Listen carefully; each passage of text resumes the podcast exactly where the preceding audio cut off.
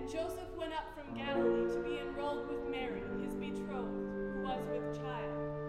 And while they were there, the time came for her to be delivered.